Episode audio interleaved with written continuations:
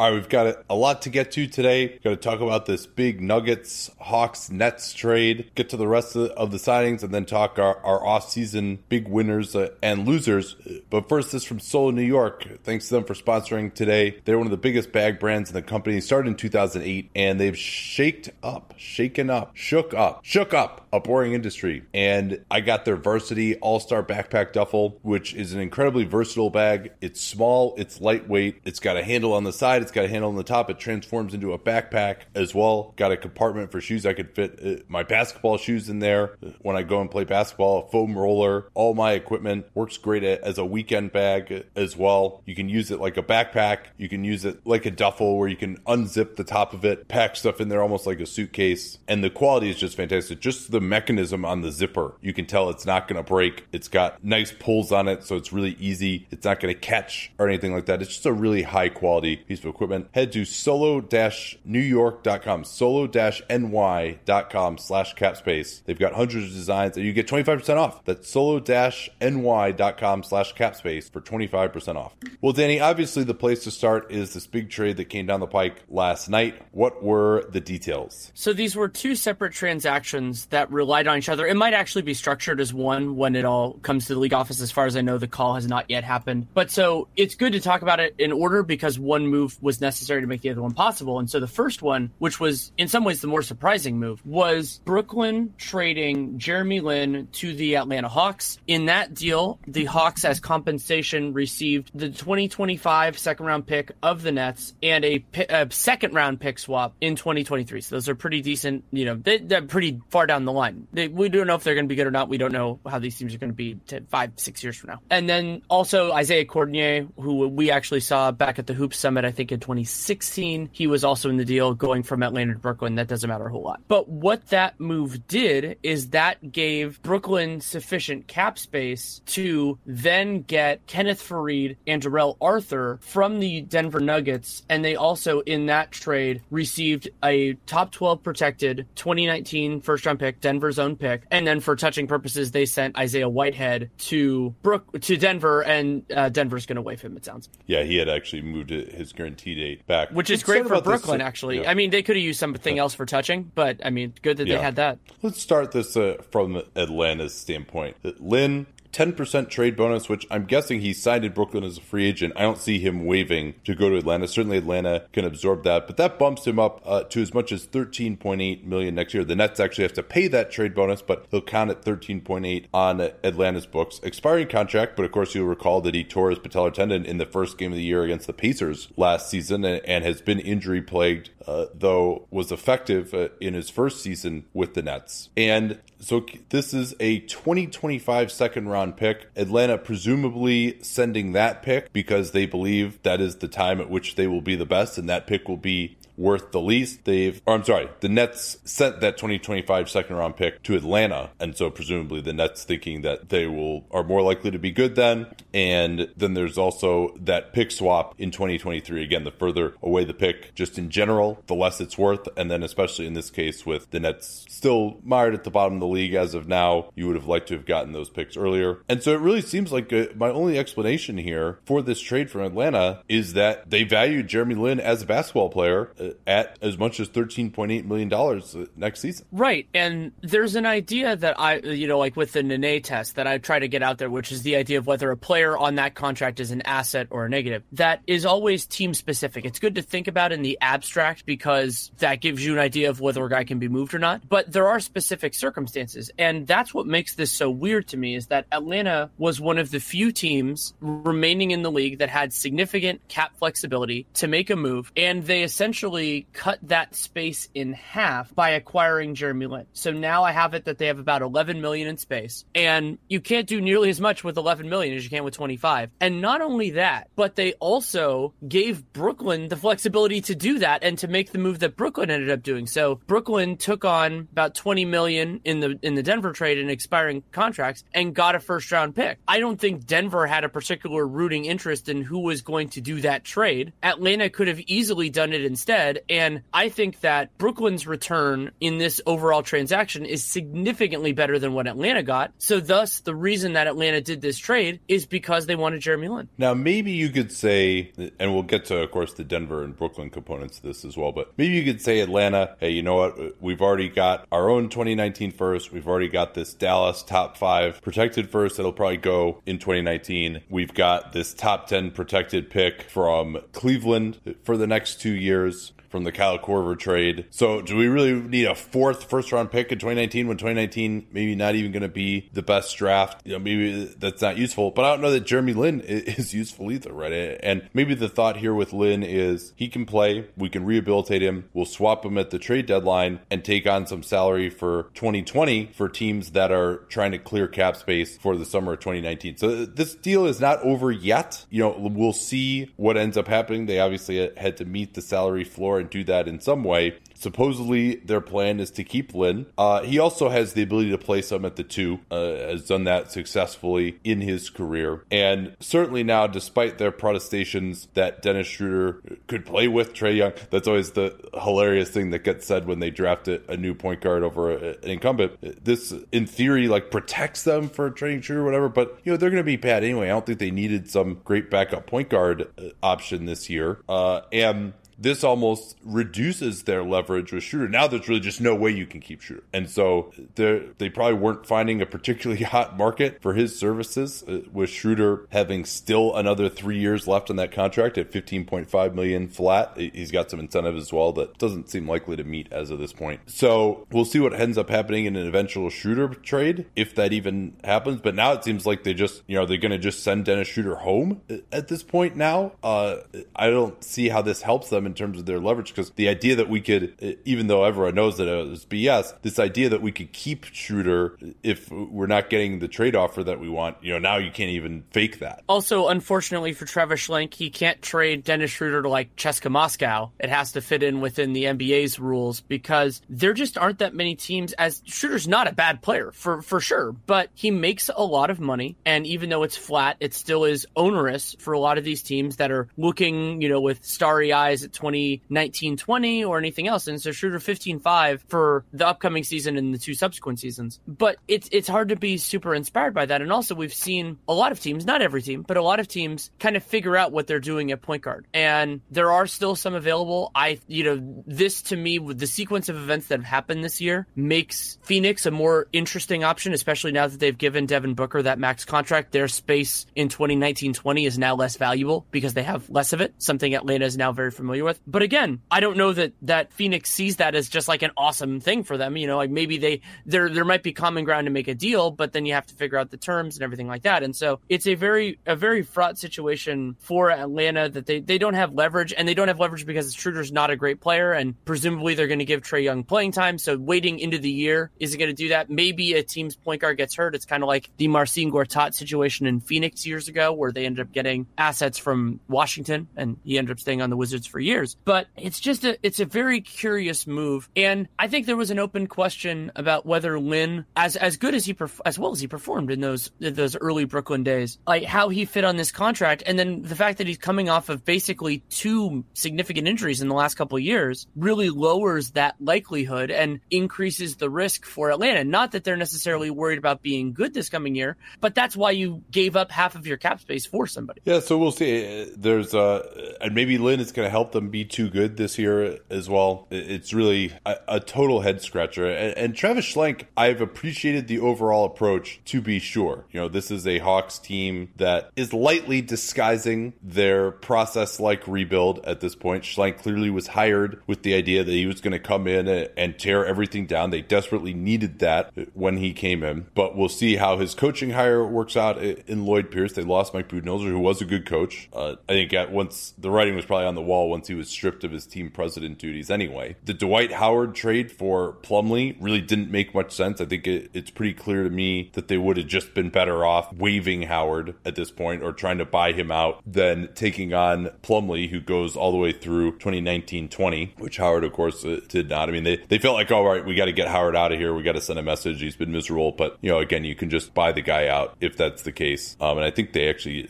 as I recall, gave up value in the second round to do that, uh, to get off of him. This one was a total head scratcher. Also, they weren't, uh, they signed Ilyasova and Belinelli, weren't really able to get anything for those guys last year other than some more one games. Uh, I thought they did do a nice job in theory of if they didn't want Doncic, creating a market for him and getting that trade to move down and get their guy Trae Young. We'll see whether Trae Young, who's heading up and down summer league, ends up looking good enough to justify that deal as opposed to simply taking Doncic in that spot. So doesn't make a, a ton of sense so far, especially this one. Uh, again, this deal is not totally in the books yet, but you know, what if Lin gets injured now, right? I mean, and if you're looking at it as a way to get better for this year, well, there are probably other point guards on the market who they could have paid a fraction of this price to who were as or more reliable than Lin. Lin's a very good player when healthy, but again, we don't know if that's going to be the case coming off this torn patellar tendon, and, and he's unlikely to be nearly as effective. That is a pretty devastating injury. One one small note: uh, Belinelli was actually included in the Dwight Howard trade. He wasn't signed, but that still that doesn't help. You know, like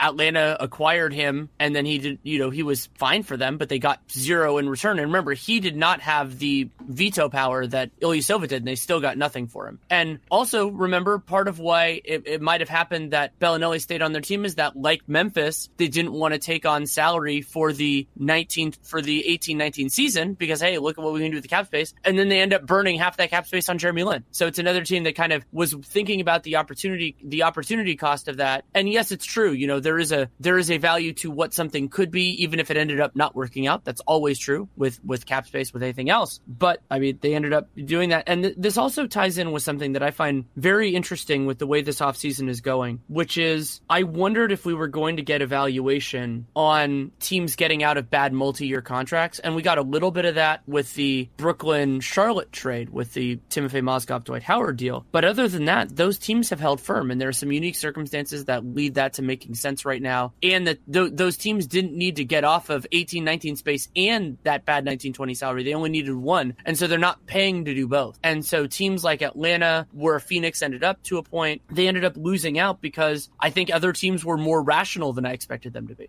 All right, we got to get to this from the Nuggets standpoint, from Brooklyn's standpoint. But first, this from Lumosity. I, I know that the people who listen to this program are inherently curious. They like exploring new ideas. Lumosity, the world's most popular brain training program, was built for people like you. My fiance actually has been using it a lot since we were introduced to it. She's really been uh, enjoying it. She had been using another program earlier, and once she got introduced to Lumosity, she liked that a lot better. The way you can get started with them is you could take a free 10 minute fit test to get your baseline scores and see how you compare to others your age, and then you can start training. They're built on a foundation of research and expertise to help you feel confident in your mental abilities. And with Lumosity Premium, you can even follow a personalized training program based on 60 plus cognitive games and activities that are meant to challenge your key abilities memory, speed, problem solving. You can hone a balanced set of skills, or you can isolate one skill that you want to focus on as well. The choice is yours. The way to get started with them is with Lumosity, L U M O S I T Y dot com slash capspace. Easy to remember slash capspace. We talk about it all the time on the program. That can sign you up for the free fit test, and you can get 30% off Lumosity Premium. Once again, that's lumosity.com slash capspace. Take your free fit test and get 30% off Lumosity Premium. That's lumosity.com slash capspace. Let them know what that slash capspace URL that you came from us. Because we're negative people, let's turn now uh, to Denver to recap their portion of this these interrelated deals, which may eventually be a three-team trade. They sent out Kenneth Faried, Darrell Arthur, a 2019 protected first-round pick. It's protected in the top 12 all the way until 2024. So it'll go at some point to the Nets, almost certainly, unless uh, Denver experiences some complete disasters. And the top 12 here is interesting because, especially in the West, uh, Denver uh, has been at 13 two years ago. Donovan Mitchell, 14 this year. They did at least get, get Michael Porter there. We'll see how, how he ends up looking. But they've barely missed out in the playoffs. So if they end up in that range, Brooklyn still will get it with the West being more difficult, with Denver trying to get the playoffs. Uh, I think the, the Nets did well to make this top 12 protected instead instead of lottery protected. You always want to generally get picks earlier. This is the only pick that Brooklyn has in the quiver outside of all their own picks, amazingly, having those going forward. There's also a future second. Do we know what year that is, that second? I don't believe I've seen it. Well, uh, I can continue with it if you see if you can find it. But Faried and Arthur, Faried 13.8 million this season, Arthur 7.5 million this season. So you're looking at a little over 21 million dollars in dead-ish salary. Uh, Faried is going to have some discussions with the with the Nets today, find out whether he's in their plans uh, or not. They're going to sign Ed Davis, so I'm guessing probably not. You know, unless they want to play him at power forward. Faried's really uh, best as a small ball center. I still think he is someone who's gotten a little bit of a bad rap. You know, the emergence of Jokic and all the centers in Denver has kind of made it difficult for him to find playing time. But uh, I think he can help some team uh, as a backup center, see what kind of shape he's in after really not having played much these last two years. But this is mostly a, a salary dump. And all right, a, a first round pick and uh, a second of indeterminate value protected. Probably going to be, if you want to say the Nuggets are going to be better next year, you know, call it projecting as, you know, the 17th pick, the 19th pick, something like that. That's about right, you know, for that 20 million in salary. That's kind of what we've been talking about with the rule of thumb in this new cap environment of, of these last few years since the cap spike. So this trade in itself seems about right, you know, but, uh, and I think that given how much salary they had to get off once they brought back Will Barton, remember they also had to move Chandler, who's overpaid, but again, a, a guy who can still pe- play. Older has some chance of falling off a cliff, however. They gave up another second in that Philly deal. But they did well just in a vacuum to get off of 33, 34 million in salary and still, like, they probably still can't really have much room to sign guys below the tax. It's amazing how high they were once they had re signed Barton. And also, considering that other teams knew that they had to do this, it was pretty obvious that they wouldn't be paying anywhere close to that amount of tax once they had re signed Barton. So that's all fine. You know, this individual deal is not terrible, but there are just a number of things about it that are have got to be very depressing if you're a Nuggets fan. Number one, couldn't they have just tried to move Arthur for uh, some lower level assets that weren't uh, wasn't a first round pick, and then you might have still been in the tax, but that's a reasonable tax payment. And this is a Denver ownership which has been nowhere close to the tax. I mean, even under the old CBA, they were below the minimum salary. They would get up to the minimum salary technically, but still not actually paying out the minimum salary in terms of contracts that year. They should have banked a ton of money. And the party line, when you talked to their management, was, oh, you know what? Okay, we are going to have to pay the tax for one year, but, you know, ownership is willing to do that. Well, that was clearly bullshit, or the ownership changed their opinion and they weren't willing to pay the tax at all. You know, you could have held on to Faried this year. They didn't want to stretch any of those guys. They didn't want to just pay the tax uh, for one year. Ownership said, "Hey, you know what? No, we were we are going to give up a first round pick rather than pay money. That is about as anti-competitive as it gets. This is an ownership group uh, from the, the Kroenkes from Walmart that has billions and billions of dollars. If it were about competing, they could have just paid this for one year. I realize there are sometimes, you know, if you're Charlotte, it doesn't make sense to pay the tax. Your ownership just can't afford it. But it clearly is not about competing in Denver. Uh, they don't. They still don't even have a G League team in Denver, and so the Kroenke Group owns a lot of teams, and the Nuggets are clearly uh, towards the back of that group, uh, shall we say? So th- they weren't willing to pay the tax. So that's that's a big ownership problem here. And you gave up a first round pick. We'll see. Uh, uh Denver, uh, you know, they don't do too good when they uh, give up these first round picks, do they, Danny? Oh, you, you just really want to pour it on them, don't you? Because they they're the last team to ever sell a first round pick. They sold the pick that became Rudy Gobert. I mean, that's one. And then Donovan Mitchell last year. Yeah, well, I mean, that that was like... a tactical trade. I think that was a little bit, you know, that that wasn't to well, dump money or anything like that. That was because they wanted Trey Lyles. They made a mistake, but that was. But but if there's ever an organization that's just like, hey, you know what? Like, we probably shouldn't trade away first round picks. That that should have had that hammered into their brain. You know, like I mean, the whole I, don't trade it. with Masai Ujiri kind of idea, but the other way. yeah, it's just like, all right, you, you know, just because they traded away picks that became great players, that doesn't mean that this pick is going to be that. But it's just like may, maybe you can learn your lesson a, a, a, little bit there. And yeah, they have a lot of young guys. They have Michael Porter. They still have holes on this team, though. Like I said, they still have no one who can defend on the wing uh, long term on this team. So it, it's uh, th- that's very disappointing for ownership because they have banked and banked and banked profits by being extremely cheap when they were bad these last few years. And then they're going to be a cap space team next year anyway. Uh, I mean, this, I guess trading away this first round pick does open up some larger amount of cap space now. But I, I think a, a topic that I'm sure will warm your heart is all right, if you are management, and perhaps management really was under under the belief that they would be willing to pay the taxes here, and when push came to shove, they just weren't. Uh, and I'm not saying they should have kept Chandler and Arthur and Faried. You know, that would have been an astronomical payment. I understand getting off of Chandler, we weren't too critical of that. But if you could have just moved Arthur, then it would have been like a manageable amount of tax. But assuming that they knew that ownership wasn't willing to pay the tax, that really sets some of these moves that they made over the last couple of years into stark relief as well. Right, and I think the most notable one there is Miles, uh, sorry, Mason Plumlee, because they had all the leverage in the world on Mason Plumlee. It was get he was restricted free agent. His qualifying offer was at a level that they would be totally happy with, and they paid him more money and gave him more years than the market dictated. And those extra years probably make it hard, made it harder for to trade him. They already had Nikola Jokic, and playing those guys together never made any sense. They did do it a little bit the, this year, and and I think a little bit the end of the year they acquired him. And I mean, also you know the whole trade that in the first place we were very critical of that trade. They gave up a first round pick to, to give up Nikola to give up uh, Jusuf Nurkic. So you have all that, but I want to I want to talk about two different other parts of this trade, which I think are important, and I will echo all of what you said. And so these are in addition. So a way of thinking about this trade is sort of similar, and I'm not saying the severity or anything is the impact is the same. I feel a little bit about this trade the way that I did about the Harden move when when OKC traded him, where it's like, okay, if for whatever reason there was a directive that James Harden needs to get moved, this was a pretty good piece of business to do it. You know, the giving up a first round pick, getting those two guys, getting the tax, all that's fine. However, my beef is with the process that led to that decision. And so you brought up the assets, and so yeah, it's so it's a 2020 second round pick. They gave up their 2021 in the Philly trade, so now they are out both of those, and the first round pick, obviously top 12 protected from here to eternity. They'll give that up at some point. But not only that, this is a team that finished ever so close to the playoffs last year, despite dealing with injuries and everything else, and they got materially worse. Like this is, it's not like they sabotaged their team or anything like that. But Wilson Chandler, even if he's not as good as we hoped he would be, he still helps them. They signed Torrey Craig ostensibly to kind of replace that. Kenneth Faried is a depth piece. Or Arthur, you know, that's a little bit different right now.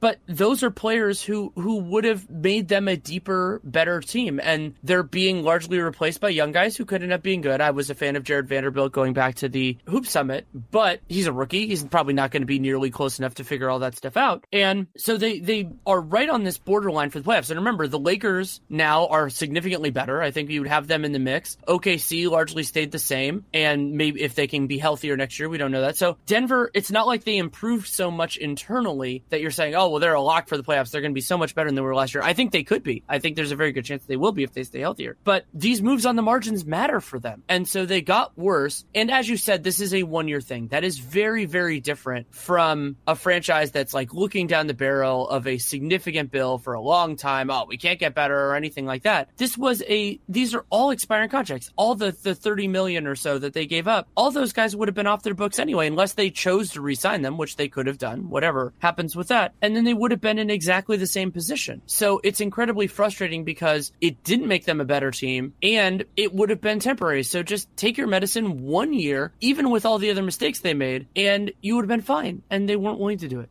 Yeah, so uh, you mentioned Plumlee. That one, you know, they traded a first round pick, remember, just to get Plumlee, uh, along with Jusuf Nurkic. Again, you know, a little bit of revisionist history there because, you know, Nurkic is better than Plumlee, but he was a cancer in the locker room. And then, of course, they doubled down on having traded Plumlee. They, they paid him in, in a center market that existed only in their own head. So you could look at it, if you choose to, as well, now they've almost given up two first round picks for Plumlee, right? Because uh, they wanted to trade for him, and now one because uh, you took on the salary that you couldn't afford and knew that you couldn't afford. I mean, they signed Paul Millsap last year. They knew that this Jokic raise was coming. I also heard it suggested somewhere that they should have just uh, none of this would have been needed if they had just kept Jokic on that team option. Uh, yeah, I don't think Jokic would have been too happy making the minimum when he, that you had the option to pay him 25 million and uh, he would have been unrestricted after that. Probably don't want to alienate him there. He, Well- he is your best player. And beyond that, you don't have the ability to retain him. And what you're getting with that, this is similar to Gordon Hayward, is the fifth year, and Jokic is young enough where he might not care about that. Like, really, it's the 8% raises versus 5%. The starting salary would have been identical. And so you're taking an absolutely gargantuan risk by letting Jokic hit unrestricted free agency. Yeah, that, that part of this offseason is, is not an issue. And they also did another nice move where they actually got Isaiah Thomas for the minimum. I mean, this is a, a, a sad turn to for Isaiah, who, you know, we're not too far removed from the Brinks truck comment from him being in the MVP voting. I don't think he deserved to win or anything like that, but him having that massive positive impact for the Boston Celtics in the 17 18 season. Sorry, the 16 17 season. And also, uh, so he, at the minimum, Denver, I, I mean, I do think that they, they, they're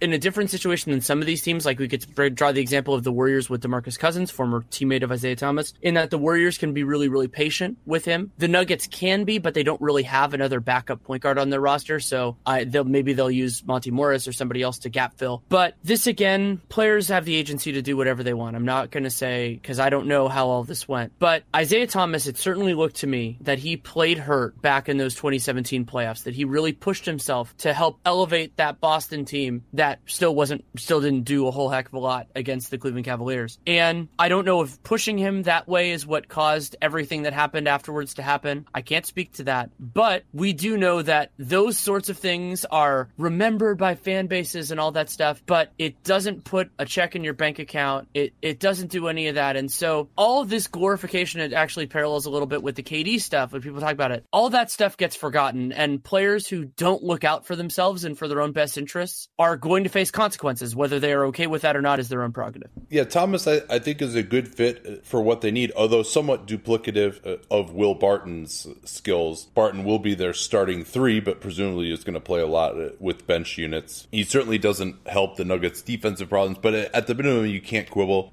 I agree with what you're saying about them not really still having that reliable of a, a backup point guard. One other thing uh, on this trade, too, and, and I've said this a number of ways because they had a number of ways to get out of having to give up this first round pick. You could also think of this first round pick as, you know, it was fait accompli that they were going to have to give this up once they signed Will Barton to four years, 53 million with a fourth year player option. And so another question that you could ask is, well, would you rather have a first round pick or would you rather have Will Barton uh, on a four year, $53 million contract at, at age 27? I think that that Barton contract is a little bit of an overpay, especially because he's going to be getting older as the contract goes on. We'll see whether he's able to maintain his efficiency. He's going to have to probably get better as a three point shooter as his athleticism wanes. I don't know how I feel about him as a starting three. The numbers there were good, but defensively, I guess they're just kind of giving up on, on defending the best small forwards at this point. Maybe they feel like Millsap can just slide over and do that. So that's another thing to consider as well. I probably, if given the choice of, all right, I know we're going to have to give up a first round pick to get off of money, or we can re sign Barton to this contract, which I view as slightly negative value, I probably would have just let Barton walk.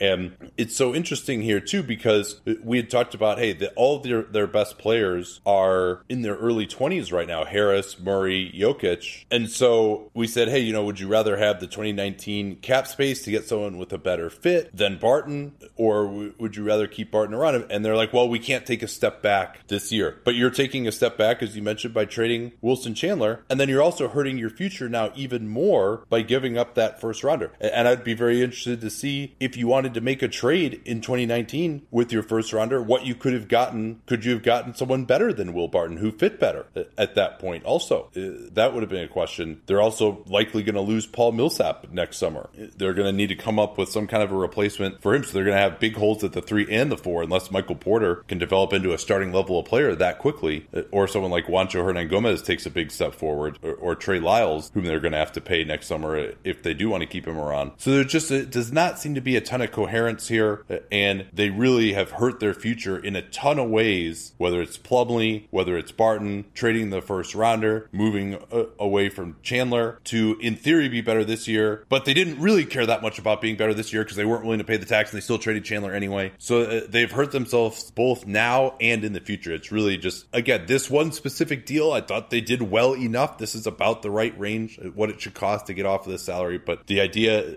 getting into this predicament where you had to move on from this salary and or not being able to pay what I think is a reasonable amount of tax for one year, very very damaging. Shall we turn now to the Brooklyn Nets? I, I want to say two quick things. So one, we, we should also mention that we don't want to get into revisionist history with the Faried and Arthur contracts. Those just ended up not working out. I think you and I were both fine with the terms of those as they were agreed to when they were signed. So that part of it, you know. Yeah, yeah. Ar- Arthur just like had this weird like illness and just fell off the, the, face of the earth. You would think that probably would only happen to Kyrie Irving, but it figuratively happens to other players as well. Uh, but he uh, he, would have been a useful player for them as a small ball center, as a backup for who could shoot some threes. I think like if he had just continued to age at a normal level, I think he was only like 27 when that was agreed to. I, I don't think we'd be talking about him as, as, such dead salary. He just has had some weird injury problems. So yeah, I, I agree with you. I don't think and, and you know, he was the, the, game has changed a lot around him, but he's uh was a, a, quality player, and they got him for what looked like it should be sub starter money at the time. Yeah, so those ended up just not working out for them, and and I want to kind of separate, just just to mention that to give them to give them a little bit of credit there.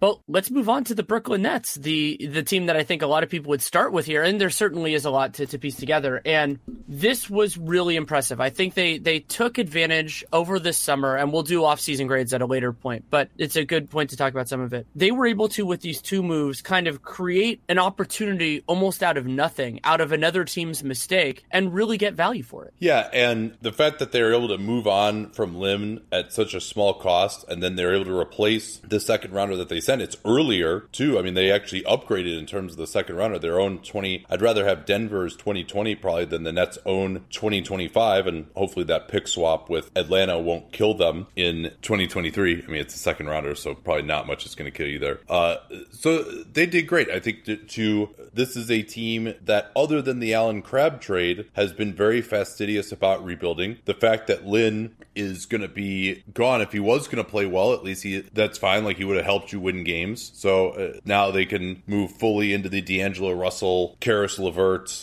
Spencer Dinwiddie era. They have plenty at point guard, even if they don't have any real huge stars there. But they need to figure out what's going on with these guys, especially with Russell coming up on free agency. And if those guys don't work out, well, fine, you lose in the first season when you actually control your draft pick in quite some time. Remember, they had a pick swap with the Hawks from the Joe Johnson deal going back to before the Celtics. So this has been, I think, in 2015, they when the Hawks were had the 29th pick, the Nets had to swap with them, so they had to swap 15 for 19 that year also, and that pick ended up being Kelly Oubre, who was a pretty useful player. I think this is great for the Nets. They've been sticking largely to the plan with a rebuild. It doesn't impact their cap space next summer at all. If they wanted to, they could flip Faried and Arthur again to take on uh, bad money at the deadline. More likely, they're just going to go into the summer of 2019 and try to compete with the Knicks in the summer of 2019. We've talked about this before, but to reiterate, the Nets are looking at about 56 million or so in room. Uh, Joe Harris is going to cut into that a little bit. Also worth noting here from a cap perspective, the fact that they have not signed Joe Harris yet is what enabled them to make these deals because with his cap hold still only at the minimum, coming off a minimum salaried contract, they had a bunch of space, and then of course they were able to augment that by moving on from Lin. If had they signed Harris already, he would count for eight million or so. He signed that two years, sixteen million dollar deal, uh, rather than at the minimum of one point five million. So that would have cost them six point five million in, in cap space, and they wouldn't be able to do this deal. So they did a great job of working with uh, Harris, not signing him yet. Also, quick note on the Nuggets here. There's been some talk that oh they they were able to get below the tax, and now they can open up their full MLE and their BAE, although that could put them again close to the tax. So number one, they might not do that. Number two, they only have one roster spot left. This is the Nuggets, and uh, number three, they've got all these contracts. Gary Harris, Jokic's new contract that have incentives that they could potentially reach. I think most of those incentives are based on the playoffs, uh, and so they could end up in the tax then as well. So they're, they're going to keep some some room clear. And then this is a, an interesting tidbit for you total cap dorks. Uh, Jeff Siegel was tweeting about this that because the Nuggets already signed Torrey Craig using part of their taxpayer MLE and designated that as the taxpayer MLE, that now they cannot have access to the BAE and the MLE because once you use your taxpayer MLE, you lose the BAE and the regular MLE. Whereas if you do it the other way, if you use your regular MLE or BAE, not both, of course, and you don't go over the mini mid level amount, if you get into the tax, you get above the apron, then you can just designate it as taxpayer mid level as long as you don't go over the taxpayer mid level amount. So you can go from the regular mid level to the taxpayer mid level in terms of designation, but you cannot go backwards. Once you have used that taxpayer pyramid level. If you sign guys when you're over the apron to the tax pyramid level, you now have lost the regular mid level and the BAE because the, the idea is you sign someone to this uh, when you're over the apron, and so you can't undo that uh, at that point. So that was uh,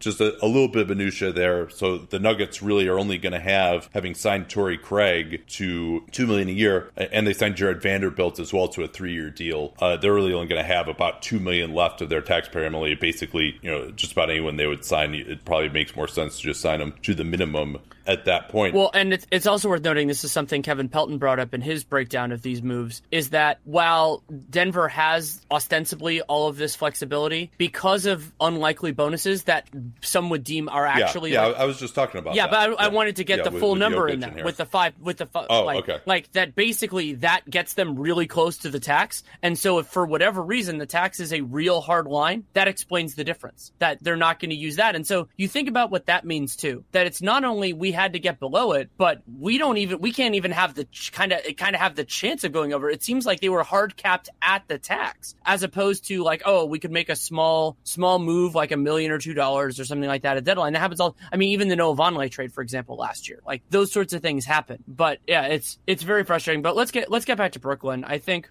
Oh well, here I, I got one more thing on Denver too. We got Jesus, we're so negative here. Uh, you know, Torrey Craig signed two years, four million, and if they were willing to give out that contract, and maybe if they if they were willing to just go a little bit more into their taxpayer MLE and go to like three point five million, mm-hmm. think of some of the players that they could have gotten. They could have got like uh, for a two year deal, especially they could have got like Luka Mute. Maybe they could have been in that, and, and especially given the amount of playing time. Yeah, Ennis. I mean, maybe Ennis has just been told he's going to start at the three for the Rockets. So they're probably not. That's probably going to be Carmelo at, at this point. Uh, yeah, but they could have gotten guys who are like real established players who can, you know, uh, and Torrey Craig. At least what we've seen from him so far offensively, he makes Luc Mbah a Moute and James Ennis look like Kevin Durant, uh, and also those guys are way better than him defensively. So uh, you know, it seemed like really for to bring back Craig, who is a, a, favorite of Coach Mike Malone, but I don't think he's really any good. Rather than just going out, uh, I mean, even if they were only willing to do a two-year, four million dollar contract, I think they might have been able to do better than Torrey Craig. I mentioned that it would have made more sense, I think, on the last program to try for Ty Wallace first and see if that ended up getting matched. That then they could always go back to Craig, uh, who was a restricted free agent and didn't seem to be overflowing. And then also just with the timing of these deals, if in fact, and maybe this is not true because they haven't signed these guys, uh, maybe they haven't signed these guys yet, but I think they have officially. Um, you know, to have lost your BAE and your MLE because maybe you know they could get onto the buyout market and use some of that later and get off of some money so they wouldn't have to pay the tax. And these were moves it, they it, intended to make. This isn't some sort of right. shot in the shot in the dark that oh a team was willing to take it. This was always what they were thinking about doing. Yeah, although it is worth saying that it's probably difficult to anticipate if the Hawks weren't willing to just make that deal, which apparently they weren't. You know, uh, the getting off of Faried and Arthur. That and maybe you know the Kings or Bulls had some other stuff working. That they didn't anticipate that this Brooklyn thing would come available, but then Brooklyn unexpectedly, I think we would all say, was able to trade Jeremy Lin and, and take on these moves. So maybe they they felt like, hey, you know, it's not going to be imminent here. We got to sign these guys at, at some point. Uh, all right, so shall we return to the Brooklyn Nets, the, the the side of this that we actually liked for once? Yeah. So I mean, for Brooklyn, this does a couple uh, a couple of interesting things. So obviously, it maintains their 2019-20 space. They get a first round pick out of it, which is which is impressive. And you know, it's the going rate. And remember, this is by our expectations. This is going to be a decent first round pick. This is not Atlanta getting Houston's. And while we we probably didn't expect the Rockets to be the best team in the league, we expect them to be on the high end. Denver is is probably not going to be at that level. I think they're going to be on the fringes of playoff contention, whatever year this happens. But so that's a little bit better. You pay a little bit extra for that to get a to get a superior pick, and and then also you talked yeah, about, and they had nothing else that they were going to do with this space anyway. Right. I mean, at, at, some point, it's like, hey, if we can get a first rounder, uh, we're not doing anything else right now. Let's, let's just do it. And so yeah, to get for twenty one point five million, 22 million, whatever it, ended up being, uh, I thought was pretty good. Yeah, and Arthur, yeah, they can they can clear that. They could just cut him if they want to and clear the roster spot. Maybe they want to keep him as a vet, whatever they want to do there. And with Faried, there is a little bit of an overlap if they want to keep Faried between him and Ed Davis just being kind of solid vets on a team that isn't necessarily trying to win a lot this year. I, I, I like Ed Davis better, but you know, you could go with that. But Faried, one really interesting idea, I don't have a candidate in mind, would be theoretically with either one or both of these guys, they could flip them again and just take on somebody like take on a little bit more bad money because they have this wiggle room and they could, I don't think it's going to happen, but theoretically they could. Those negotiations could happen, you know, take on an extra couple million because if, if they're going to cut Faried anyway, if that's what they decide, or they're going to buy him out or whatever, and maybe they just keep him. I mean, he, he's certainly a useful player. Maybe somebody gets desperate later on, or you could use that as a vessel to take on something else. I don't think they want to take on 1920 salaries, so those options are limited, but maybe that option's on the table somewhere. So for Brooklyn, they get that. They already have lined up everything else, so we'll know that they're kind of done when they do when they sign Harris and and sign a Davis. They can they can basically do that now because now their space is spoken for. They still, by my math, had enough to keep to sign Kurucs to a multi to a deal longer than two years. I think I heard that he's going to get four. There will presumably be some heavy options or non guarantees on the later part of that contract as a second round pick. So yeah, I mean the Nets to to to basically build something out of what wasn't nothing is is really impressive here. And Marks just doing the kind of the the small moves. I talked about this a little bit actually in uh, when I wrote D- Detroit's offseason preview about how sometimes having constraints can actually be really useful for a general manager because they operate within those within those worlds and they say, okay, what's the best thing we can do with what we have? And I think Marks came as he did better on that than I would have expected because I didn't think they would be able to pull this off. Yeah, and it really is remarkable to think about where they were when Marks came in in 2016. That we think he's done just about everything right, and they're still not really in a very good position. Uh, I mean, do, do they have one player on that team that we feel pretty confident is going to be an above average starter? You know, maybe Jarrett Allen is the most likely guy who we think is going to turn into that at this point. And other than the Crabbe deal, I mean, I think we, individually we've probably liked every single one of their moves, and they're still going to be reliant on this 2019 pick to really get started. Uh, maybe on cap space, I think they're going to be better this year, which may not be a good thing. Uh, again, uh, they've tried some of these salary taking on trades. I think the the Russell trade was a good risk at the time, although if he doesn't work out, then having taken on that Mozgov deal doesn't look amazing. But he was a high upside play. I think that that made sense. And Russell, of course, could still break out. You know, I'm not totally foreclosing that. But the Nets still have such a long way to go to get back into really even being a, a playoff contender, not to mention being a, a, team that's really like, you know, a solid playoff team every year. But when you have essentially lost your first round pick four years in a row um, and done pick swaps with teams that uh, ended up having great records, it, it becomes very difficult. All right, we got to get to the rest of, of the signings here. This is one of the more fascinating trades we've seen in a while, actually. I, I enjoyed talking about this for whatever it was, like 40 minutes here. But first, this from Burrow, which has reinvented the luxury couch. We've got one actually, their love seat sitting in our sunroom. We love sitting on it, reading, relaxing. The cats really seem to enjoy it uh, as well because it's in the sun. They can uh, laze it in the sunbeam all day. But really, the most impressive thing uh, about Burrow was just how quickly it arrived, how easy it was to customize it, how easy it was to put together. It really took me like five minutes, and that was on my own. If you had a second person, it probably would take even less time. So I, I said the most impressive thing. That's like three things. These sofas are handcrafted in the same factories as other high end retailers, but they're delivered for much less and they're shipped for free. They also have a built in USB charger, which is nice when you're hanging around watching TV, your phone starts to die, which I, I know has happened to all of us. You can just plug it in real easily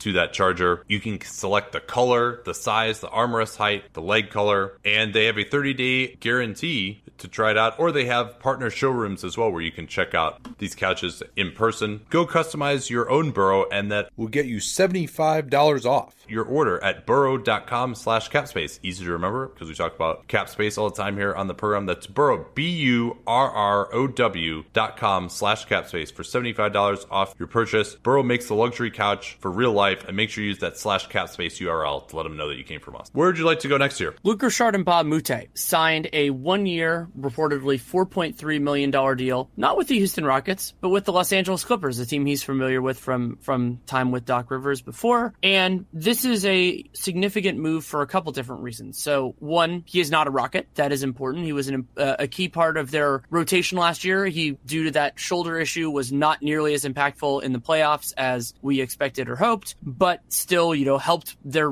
defense stay at such a high level in the regular season, which was a big part of their success at that point. And I mean, if he had hit some layups, he could have been more impactful in the conference finals. And it's funny, you get these people like, oh, well, he sucked in the conference finals, so that means he wasn't valuable. That's not the way this works. You look at the whole thing, and we all know he was injured. It's not not really a thing. And also, I think this is important for the Clippers because gives them a defensive forward option. The combin the trio of Tobias Harris, Gallinari, and a is intriguing. Guys with different strengths and weaknesses. You can kind of put them together in different alignments. And I don't think of the Clippers right now as a playoff team because the West is so stacked, but they certainly put together a good roster. It's really insane how many good players they have. I want to just go through this right now. So their point guard depth chart, Milos Teodosic, uh, who only two more days until his guarantee date, but as we mentioned, I don't think there's really a reason not to guarantee him at this point. He's two million guaranteed, due to make six million uh, this year. Pat Beverley, both those guys coming off injury. They also have Shai Gilgeous-Alexander. They still have a qualifying offer out for Tyrone Wallace as a restricted free agent, who again I'm very surprised no one has jumped on yet. And it really seems like the negotiations between uh, Wallace and the Clippers have been kind of acrimonious. I mean, with all the the players that they have on the roster now, you know, maybe they could just do a David Nwaba and, and just let the guy go and be nice instead of just keeping him around when you probably don't even necessarily have a roster spot for him. They also have Jawun Evans, who they drafted in the second round last year at, at point guard. At shooting guard, both Avery Bradley and Lou Williams. Sindarius Thornwell, who played well defensively last year. CJ Williams, who uh, is uh, on a non guaranteed deal, but actually you know played at an NBA level in at the two and three last year. And then they just drafted Jerome Robinson. So that's five guys in theory who are like actually NBA players at the two. Then at small forward, they've got Danilo Gallinari, Wes Johnson, and Sam Dekker. Both those guys haven't played well in some time. So uh, if they run into a roster crunch, especially with Wallace, you know, maybe we'll just see Johnson or Dekker get waived. Uh, they've also got Tobias Harris, who's kind of a small forward, or uh, kind of a power forward. You mentioned Mbah a Moute. They signed Mike Scott uh, as well in the reporting, in, indicating that Scott is going to get the portion of the mid level not reserved for a So both those guys getting about four million. They got Montrezl Harrell uh, as well, who played a, a, lot of four last year. He'll probably be their backup five now. They've got Gortat, uh, Boban, who has his uses still, and then of course uh, Montrezl Harrell, assuming that they can re-sign him. Uh, of course, he's a restricted free agent. We'll see whether he might get an offer sheet uh, or not somewhere. But you have to imagine he'll probably be back there because uh, it doesn't seem like anyone is really that hot on his heels with an offer sheet. But I mean, that's just a crazy number number of established players, or at least like first round picks, guys who have some pe- pedigree. And if they were to bring back Harrell and Wallace, that would actually give them 19 players. So who, who would you want to move on from there? Probably Jawun Evans and Dekker and Wes Johnson would be my picks there. Maybe maybe you could just trade Dekker. Someone would be interested in him. Johnson less so. I think it, he really has never been a favorite of Doc Rivers, and they have so many other guys at that position now. You might as well just move on from him, even if you just have to waive him just to get the roster spot. And you know maybe CJ Williams would be the, next one to go, or they just wouldn't re-sign Wallace potentially. But it's really remarkable how many guys they have uh, on this team, and so they should be able to compete. I mean, I, I agree with you. I wouldn't favor them for the playoffs, especially with LeBron now in the West, but they at least can withstand injuries.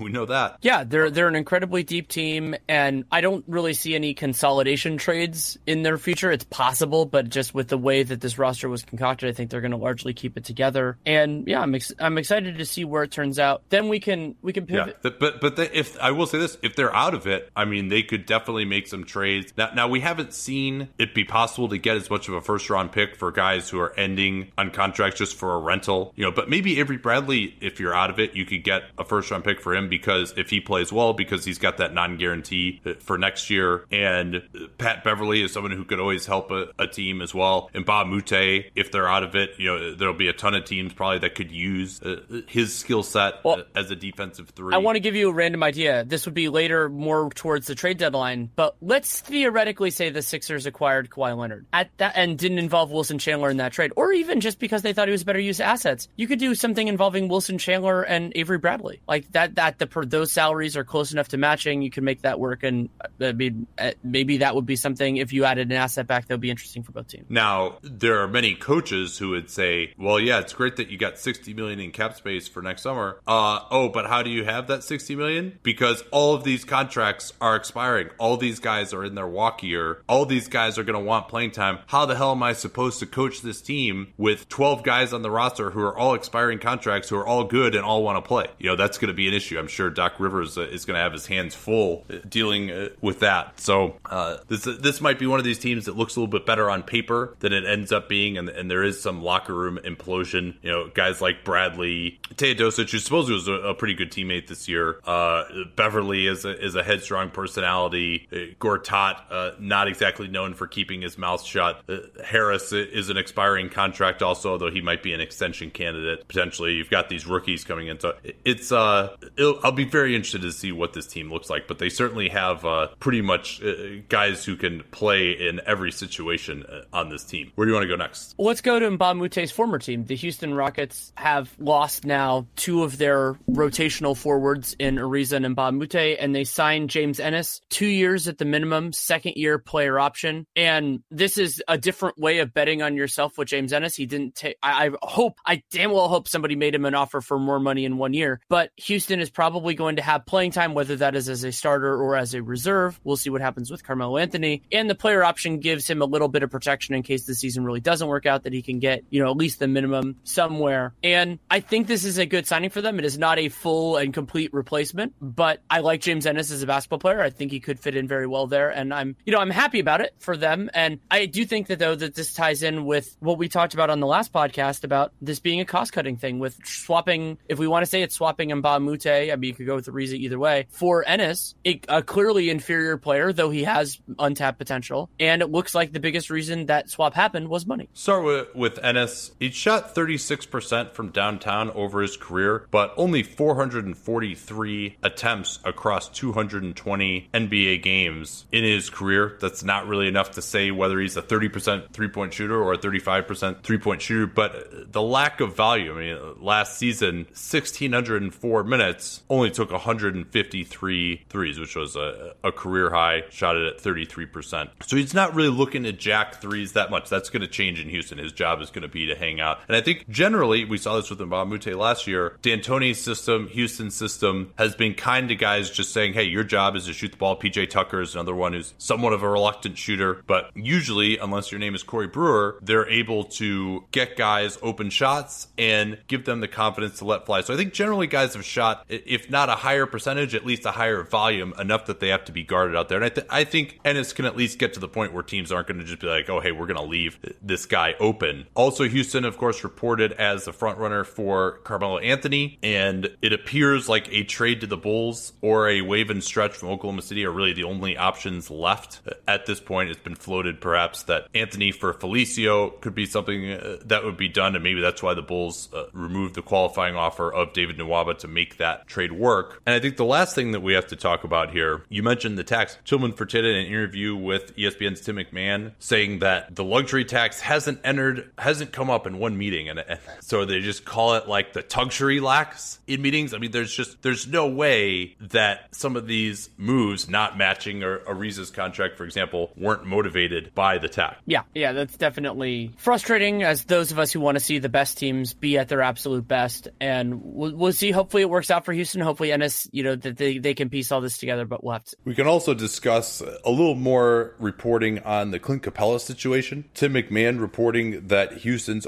offer to Capela was four years, 60 million, five years, 75 million was reported by Jonathan Feigen uh, of the Houston Chronicle. Again, we talked about this last time. Very unlikely to me that they could ever hope to get a deal for him in that range. Capela wanting Rudy Gobert, Steven Adams money, 25 million a year, and uh, I am totally with him on that. Maybe you take a little bit of a discount because the market just isn't necessarily there this year, but it's uh, not exactly, I think, a realistic offer from Houston. If I were Capela with that kind of money, I mean, it almost makes sense to just take the qualifying offer at that point. Yeah, or try to get one of the teams that still has cap space to at least give you a shorter term contract to, to lock in a little bit more. But I mean, he, he'll get that money on the open market. Remember, next year, there are a ton of teams that are going to have cap space, and Capela would be unrestricted. So you get paid somewhere. It might, it, it would probably, if it weren't the Rockets, be a, a suboptimal circumstance. But if you get paid, I mean, we can prioritize whatever the heck he wants. Somebody who is making r- rumored Clint Capela offer money is Derek Favors Favors, Derek Favors, and we got the, the terms on this, which I find really interesting. You and I talked about when we heard that this the second year of this was non-guaranteed, that what we wanted to see was the guaranteed date. And the guaranteed date ended up being July 6th. And so that is a, a, a pretty a pretty good date, I would say, for the Utah Jazz because they will have a,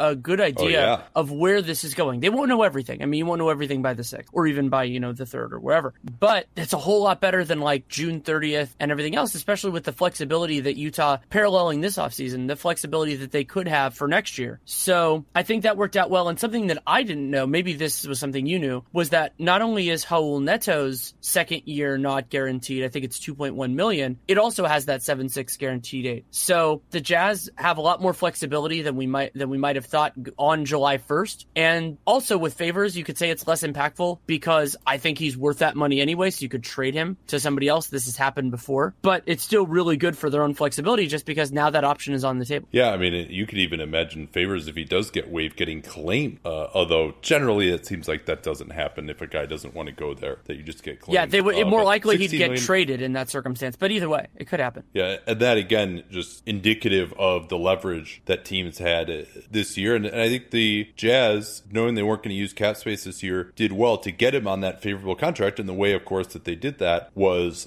by giving him a larger annual salary, really, than he could have gotten anywhere else for this year. And, and so Favors decided, hey, it's worth it to get more for this year. If I have this slightly later guarantee date, so be it. So that, that must have been an interesting matter of negotiation of, all right, how much more are we going to have to pay you in the first year to get the guarantee date that we want to get the non guarantee? Sort of, that's, uh, must have been rather interesting. Would have liked to have been a fly on the wall in that negotiation. We'll move to San Antonio now, where it turns out the report of Davis Bertans getting four for 20 was incorrect. It's actually two years, $14.5 million.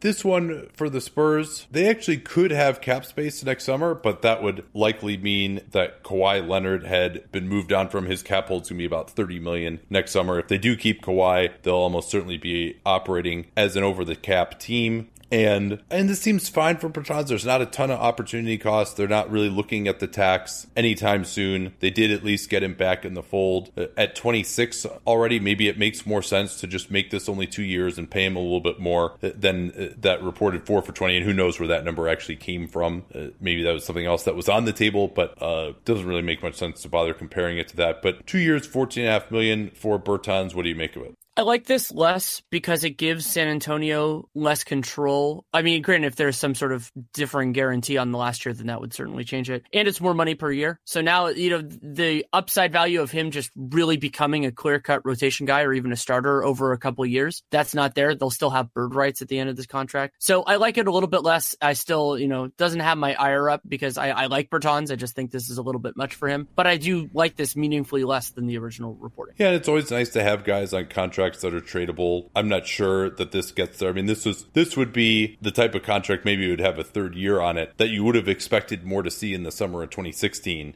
than now. And Bertans is an important part of their rotation. It does seem like a little bit of an overpay. Maybe it's an overpay so that you only had to go two years. But if you're going to compare Bertans to say Joe Harris, who signed a very similar contract, I'd be much more interested in Joe Harris. So remember, the Nets probably had to overpay Joe Harris a little bit so that they could use his small cap hold this year, and they did that on the first day of free agency, and Joe Harris was unrestricted and he plays the wing as opposed to being restricted and it being much later in the process, and the Spurs really having no reason why they needed to get him to agree quickly and then wait, uh, as Harris did with that small cap hold. So this, I mean, compared to some of the other deals that were signed this year, this does seem like a, a little bit of an overpay. Not a killer, but uh, big shocker. The Spurs uh, overpaid one of their own guys. We also found out that Bryn Forbes is returning on a two-year contract. I haven't heard the exact terms makes me think it's low. Yeah, Forbes' qualifying offer was uh, 1.7 million, the minimum plus 200,000 for, for that particular qualifying offer. Qualifying offers are, are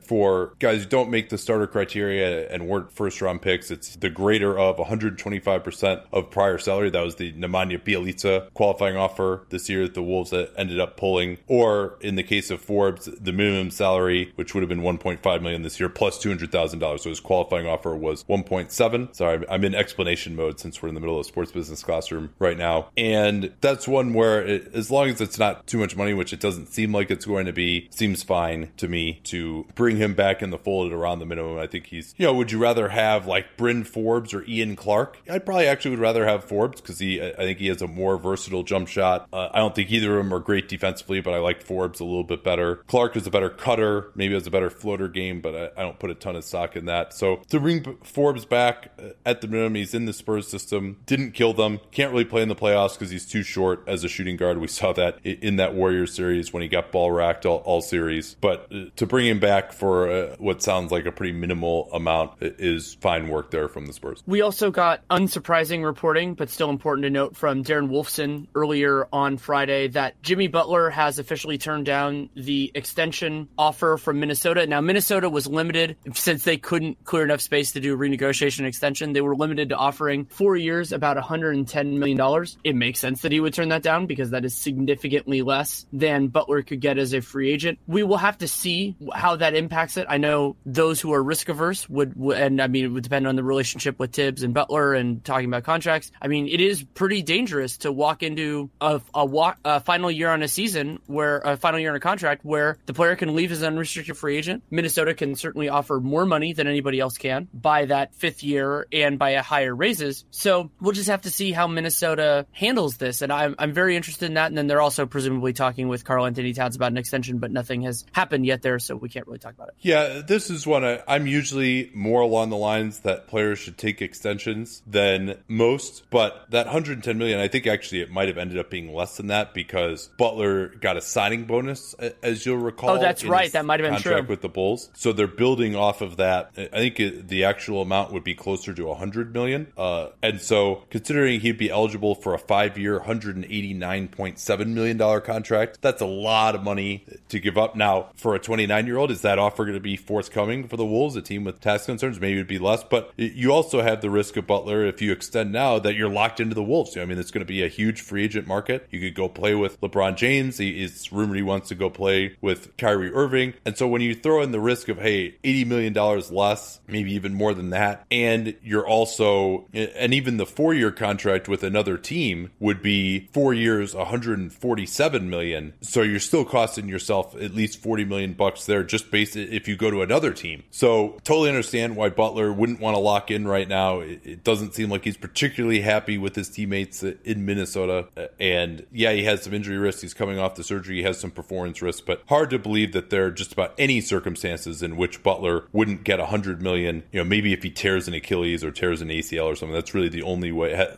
Unless he suffers a season-ending injury, I think he'll be fine there. So I think if in his circumstance, totally understand why he is turning that down. Got a few more things to talk about here. Also want to talk uh, our winners and losers. But first, this from a familiar sponsor, been around on Dunc'd On for a long time. They've supported us as and as we've grown, they've grown like crazy as well. They the copy used to say they sold over a million watches. Now they're at almost two million watches, and they're sold in 160 plus countries uh, as well, which is a great way for international listeners to support the program with movement.com, mvmt.com slash capspace is that URL. You can get 15% off today with free shipping and free returns. Their watches start at just $95, and I never really was a watch guy because the watches that I liked were just didn't really seem to be in my budget. They're $400, $500 a department store. But if you go to that movement.com, mvmt.com slash capspace URL, just scroll through their watches and see. I think you'll find something that you really like. I'm a, a fan of their 40 series. I like a little bit smaller of watch. The 40 stands for 40 millimeter, but they've doubled their number of watch styles. So uh, definitely go back there, see what you can find.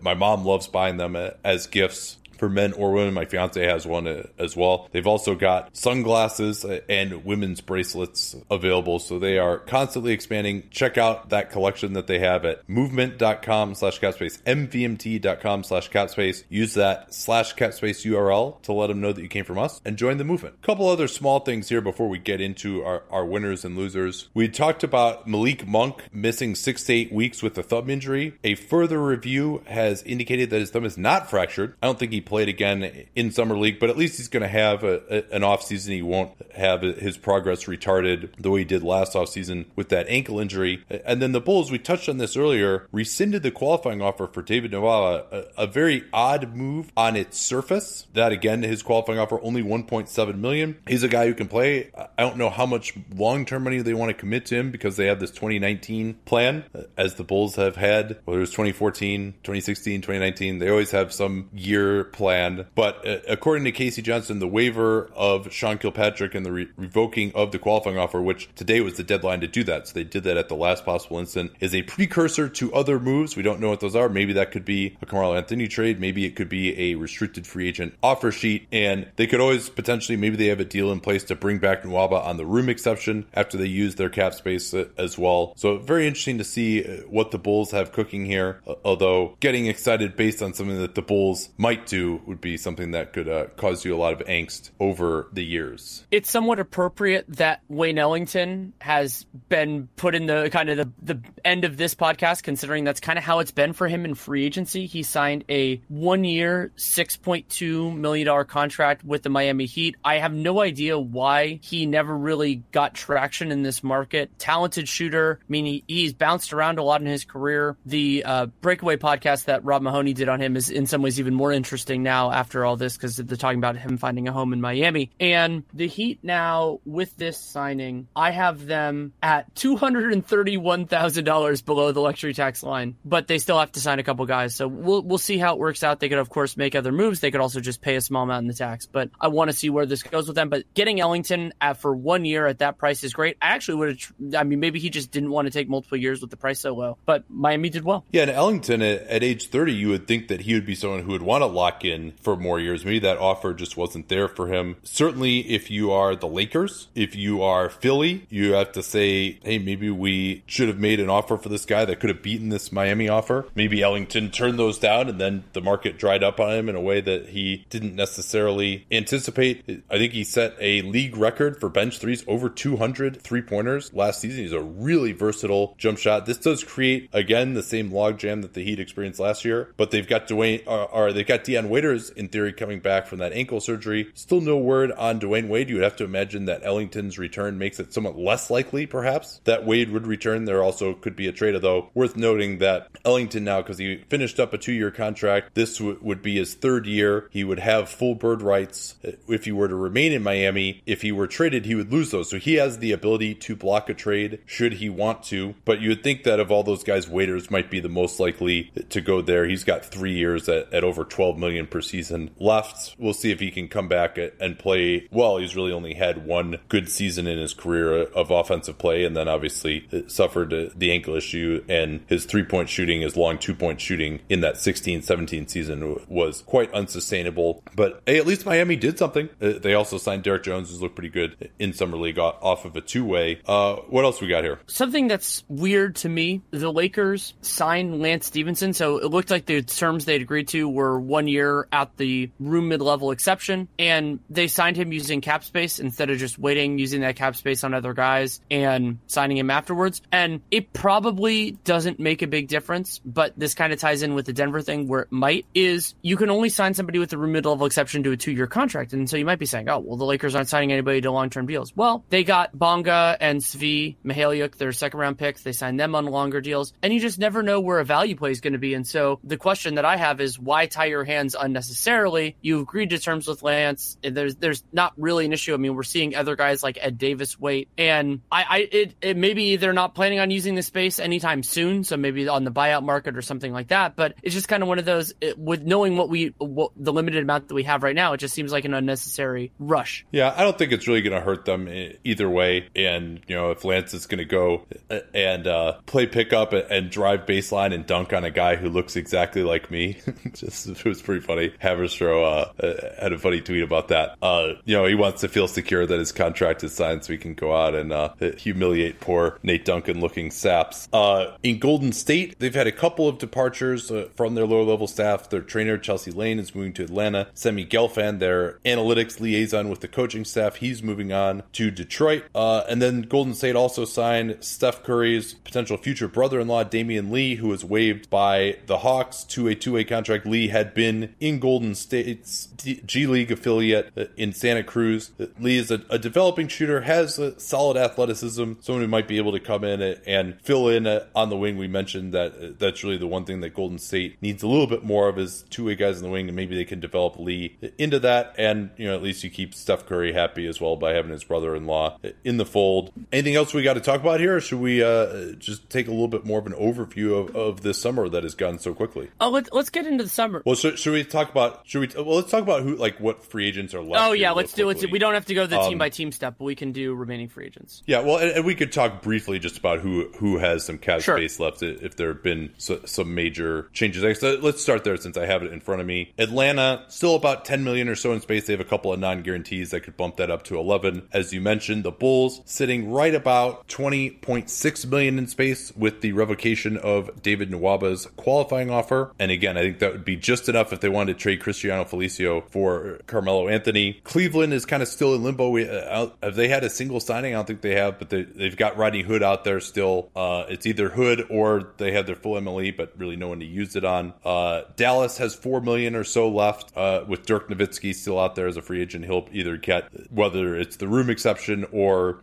the remaining cap space, whichever is larger. Indiana still uh, has a, a, couple million out there in space, depending on whether they waive and stretch Al Jefferson or not. I'm not sure whether they did that. Uh, I haven't seen reporting on that. And then the Lakers, they've got their room exception remaining uh, among some of the major ones. Sacramento still 19.5 million, a Zach LaVine sized chunk of room uh, sitting out there for them. And uh, anyone else I'm missing who really, you know, I guess Utah still has their full mid level. So does Orlando. Kind of doesn't really seem anyone to use it on. Yeah, Orlando. That's another one. Sleeping giant in free agency. Orlando Magic. And you would say maybe. I mean, I don't know what the Magic have planned for this year. Do they want to tank or what? But you would think that they would have offered Isaiah Thomas a little bit more than that, and that Thomas would have been interested in going there. Um, given uh, given the fact that I think you could have had a larger role than in Denver. We still have no idea what Thomas's health status is, uh, whether he'll be ready to start the season or not. Um, and he would have been competing with DJ Augustin and Jerian Grant. Maybe that Grant move, they want to get a look at him, and that foreclosed Thomas coming to Orlando. So I, I think that's about it eh, in terms of the significant space out there. How about just eh, in general the remaining free agents on the market? I think we everyone knows who the restricted guys are, so we can just talk about the unrestricted guys. So in the unrestricted market, let's start with point guards. Shabazz Napier to me is the best player available still. If you want more of like a, a depth guy, Devin Harris, Shane Larkin, a lot of the old older vets, you know, we could go through all those guys. On the perimeter, non point guard, Dwyane Wade, Treveon Graham, favorite of the podcast, Jamal Crawford, Pat Connaughton, Corey Brewer, now David Nwaba is there. Vince Carter, I think, could definitely help a team if he would, depending on what he wants to do here. It's also interesting with Carter and Wade that we haven't heard anything about retirement. I wonder what their conversations are. And then in terms of bigs, Dirk, but we think that's pretty well settled. Monroe, Alex Len, David West, Bebe Nogueira, Mike Beasley, Trevor Booker, Channing Frye, Vonleh, Jahlil Okafor, Dante Cunningham, who I think is, is would be interesting for a lot of different teams. And somebody could take a, a roll dice on Big Sauce, Al, Alan Williams, or Al Jefferson. Uh, Al Jefferson uh, signed with China,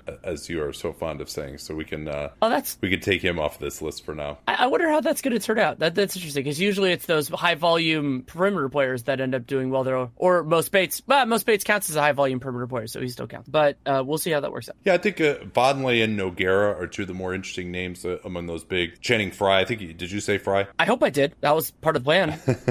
yeah, he, he's still out there, and most of these guys are looking like they're going to sign for the minimum. And then uh, on the restricted free agent bigs, Capela and Montrezl Harrell are really the only ones remaining. Probably the biggest name out there of anyone right now. Smart and Parker, the biggest names I, I should say, are out there. And uh, so yeah, I mean, let's we'll keep it relatively truncated here because we're going to do, a, of course, a full offseason grades in the next couple of weeks here for for each conference. That'll each be a separate podcast. Uh, but overall, you know, biggest winners of this offseason, you just kind of more in an open end? It could be a player, could be a team, could be a class of players. What comes to mind? The Golden State Warriors title odds for 2019. I think that's the the biggest for those who who care about that element of it. Paul George staying in Oklahoma City, LeBron going to a Lakers team that looks like it's not going to be in title contention. The Rockets getting weaker. Boston at this point not really doing anything. Frankly, they're going to be a, they're going to be a quite good team, and we'll see what happens with Philly as well. You know, they're I think they're better, but I don't think they were a title contender last year, so we'll take a lot of improvement. So I, I think that's the big one. I mean, for those who who care about that, I don't think it's inevitable. And I noticed that the words Demarcus Cousins did not factor in in that early stage at all. He could end up helping. We'll see where that goes. He could end up if they feel pressure to play him, hurting that in certain circumstances. But I think overall they'll get that balance right. But I don't think it necessarily swings as much in terms of the the title odds after 2019 because the Lakers still have so much flexibility. We still don't know what the hell is going on with Kawhi Leonard. But 2019 title odds, I think it's stronger for the Warriors now than I would have expected. Certainly, the teams in the East that don't have to do with LeBron James anymore, uh, that's a huge one. Uh, I think Brooklyn uh, has done pretty well uh, this offseason. You know, we'll see uh, on Dallas, but I think getting Doncic, getting uh, DeAndre Jordan on a one-year deal, that's that seems pretty good. You know, I'm not sure who else they were going to get with that money that would have been better. At least to, to make them better this year, they should be significantly better. Although obviously the West is going to be its usual bear next season. This isn't really necessarily a winner or loser. I guess I could say that 2019 free agency, just for us as fans and how interesting it's going to be, is kind of a winner because you've got all these teams with cap space, all these players going for one year deals. As I mentioned, I think it was Marc Stein who tweeted this out that about 60% of the deals that had been signed as of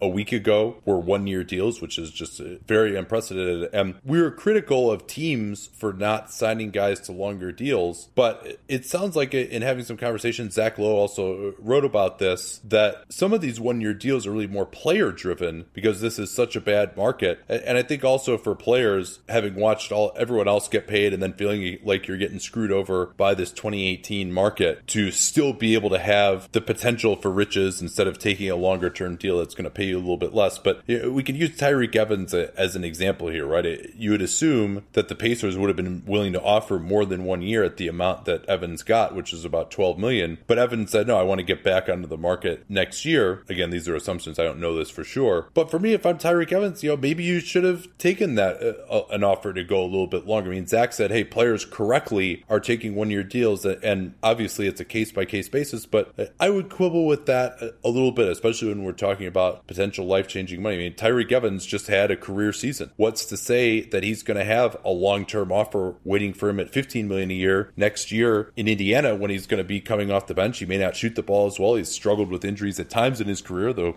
he was healthy last year. But let's remember he was healthy last year and he basically played two thirds of his season because uh, the Grizz were uh, tanking so incredibly hard. But there are going to be a ton of players in the market. There's going to be a fair amount of cap space. Right now, I have the league wide number, not including exceptions, at 574 million, which would be about 2.5 times as much as there was this year. And you've got a bunch of teams slated to have over 50 million in space. I've got it as five teams that are slated to have over 50 million in space. But with so many players on the market, there still could be some who would fall through the cracks. I mean, we're ne- we're never going to have, I don't think, I mean, unless people roll over again on one year deals to 2020, as many players on the market. I mean, I think I, I want to say like almost half the league is going to be free agents next year, something like that. To, to, have you seen anything on that? I can't remember where I read. I that. haven't run the numbers on it, but it's a whole lot. I mean, it, it's going to be a ton of players, and oh, oh, there will be flexibility too in terms of guys decline. I, the option decisions are going to be very, very different this year. So yeah, that, that's going to be an interesting trend. And then you know, losers are the coaches who have to coach all these guys on one year deals. I, I'm sure they are not going to be too happy about that. I mean, I've never seen any empirical evidence that teams with guys on expiring contracts actually do worse, but certainly anecdotally, coaches will say that guys who are on one year deals who are playing for contracts uh, are harder to coach. A couple other winners I wanted to bring up guys that got paid, even though it was a narrow market. Zach LaVine getting his big money. Will Barton, I think, got a contract that, that looks good. Oh, yeah. Jerami Grant got paid a lot more than these kind of rotation level guys. Ersan Ilyasova got paid a lot more than his counterparts, kind of in that backup power forward range. Doug McDermott. Uh, basically, everyone I think who agreed right on July 1st, if you were a player, probably did pretty well. And, and uh, we'll see whether those players who signed longer term deals made the right decision or whether everyone in 2019, uh, guys who aren't as good as them, end up getting way more money than they do. But obviously, there's a price to be paid for security as well. If you're a McDermott who hasn't made that much money in his career, Will Barton was on a three year, $9 million contract before this. This is a, a life changing payday for him. And, and good job by him and his team, certainly, to hold out for more money. They got it. It was a risk, certainly, but, uh, you know, the Nuggets do tend to overpay their own guys, and they made the, the right bet there, even at the expense of having to get off of money and give up uh, some assets to do so. They really were focused on keeping Will Barton Barton, and Will's going to get a chance to start now, apparently, at the three. I think that's about all I got, unless you, you had any other directions you want to go. I mean, obviously, we'll, we'll get much more into the aftermath of this offseason when we do our grades. Also, another podcast we have coming up that's going to be fun is going back and regrading the 2017 offseason. We're going to hold ourselves accountable for what we said in last year's uh, offseason grades. I, I actually was re listening to that podcast earlier today. There's a lot of interesting stuff to go over, uh, see how stuff looks a, a year or so in hindsight. Yeah, the only other thing, just as a plug, I'll mention is so I wrote that LaVine piece for the Bulls. You can think about that. Is I'm going to have a bunch of stuff now that I'm back home settling it out. But Real Jam Radio will come out at some point before the next Dunc'd On. I don't know exactly when that's going to be. Still working on it, but that'll you can you can listen to that and yeah, and we'll have more stuff coming out in the near near term. All right, thanks again for listening. Don't forget about our sponsors. Make sure you enter those slash cap space URLs. Let them know that you came from us, and uh, we'll be back uh, early next week. Till then.